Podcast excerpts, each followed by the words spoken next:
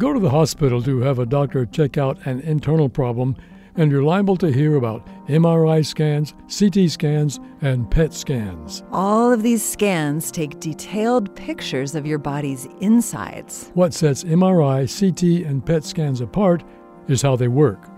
MRI stands for Magnetic Resonance Imaging. An MRI scanner uses several large, very cold magnets to create a powerful magnetic field that reads the spin and interaction of your body's electrons and protons. The resulting images can be very specific, pinpointing tiny sections of any part of the body. A CT scan, which stands for computerized tomography, is also good at revealing internal tumors and lesions. A CT scan is essentially a three dimensional X ray.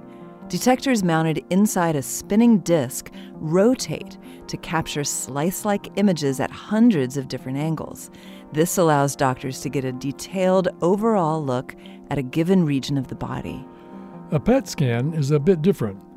PET is short for positron emission tomography. To do a PET scan, a doctor injects you with a radioactive isotope that decays and emits positrons, which are positively charged antimatter relatives of electrons. When positrons and electrons come together, they annihilate each other and give off energy in the form of gamma rays. PET scan images are valuable because they not only show tumors but can reveal the metabolic state of a tumor, such as whether it is cancerous or benign. Together, MRI, CT, and PET scans give doctors an unprecedented glimpse into the inner workings of the human body. This moment of science comes from Indiana University. I'm Don Glass. And I'm Yael Ksander.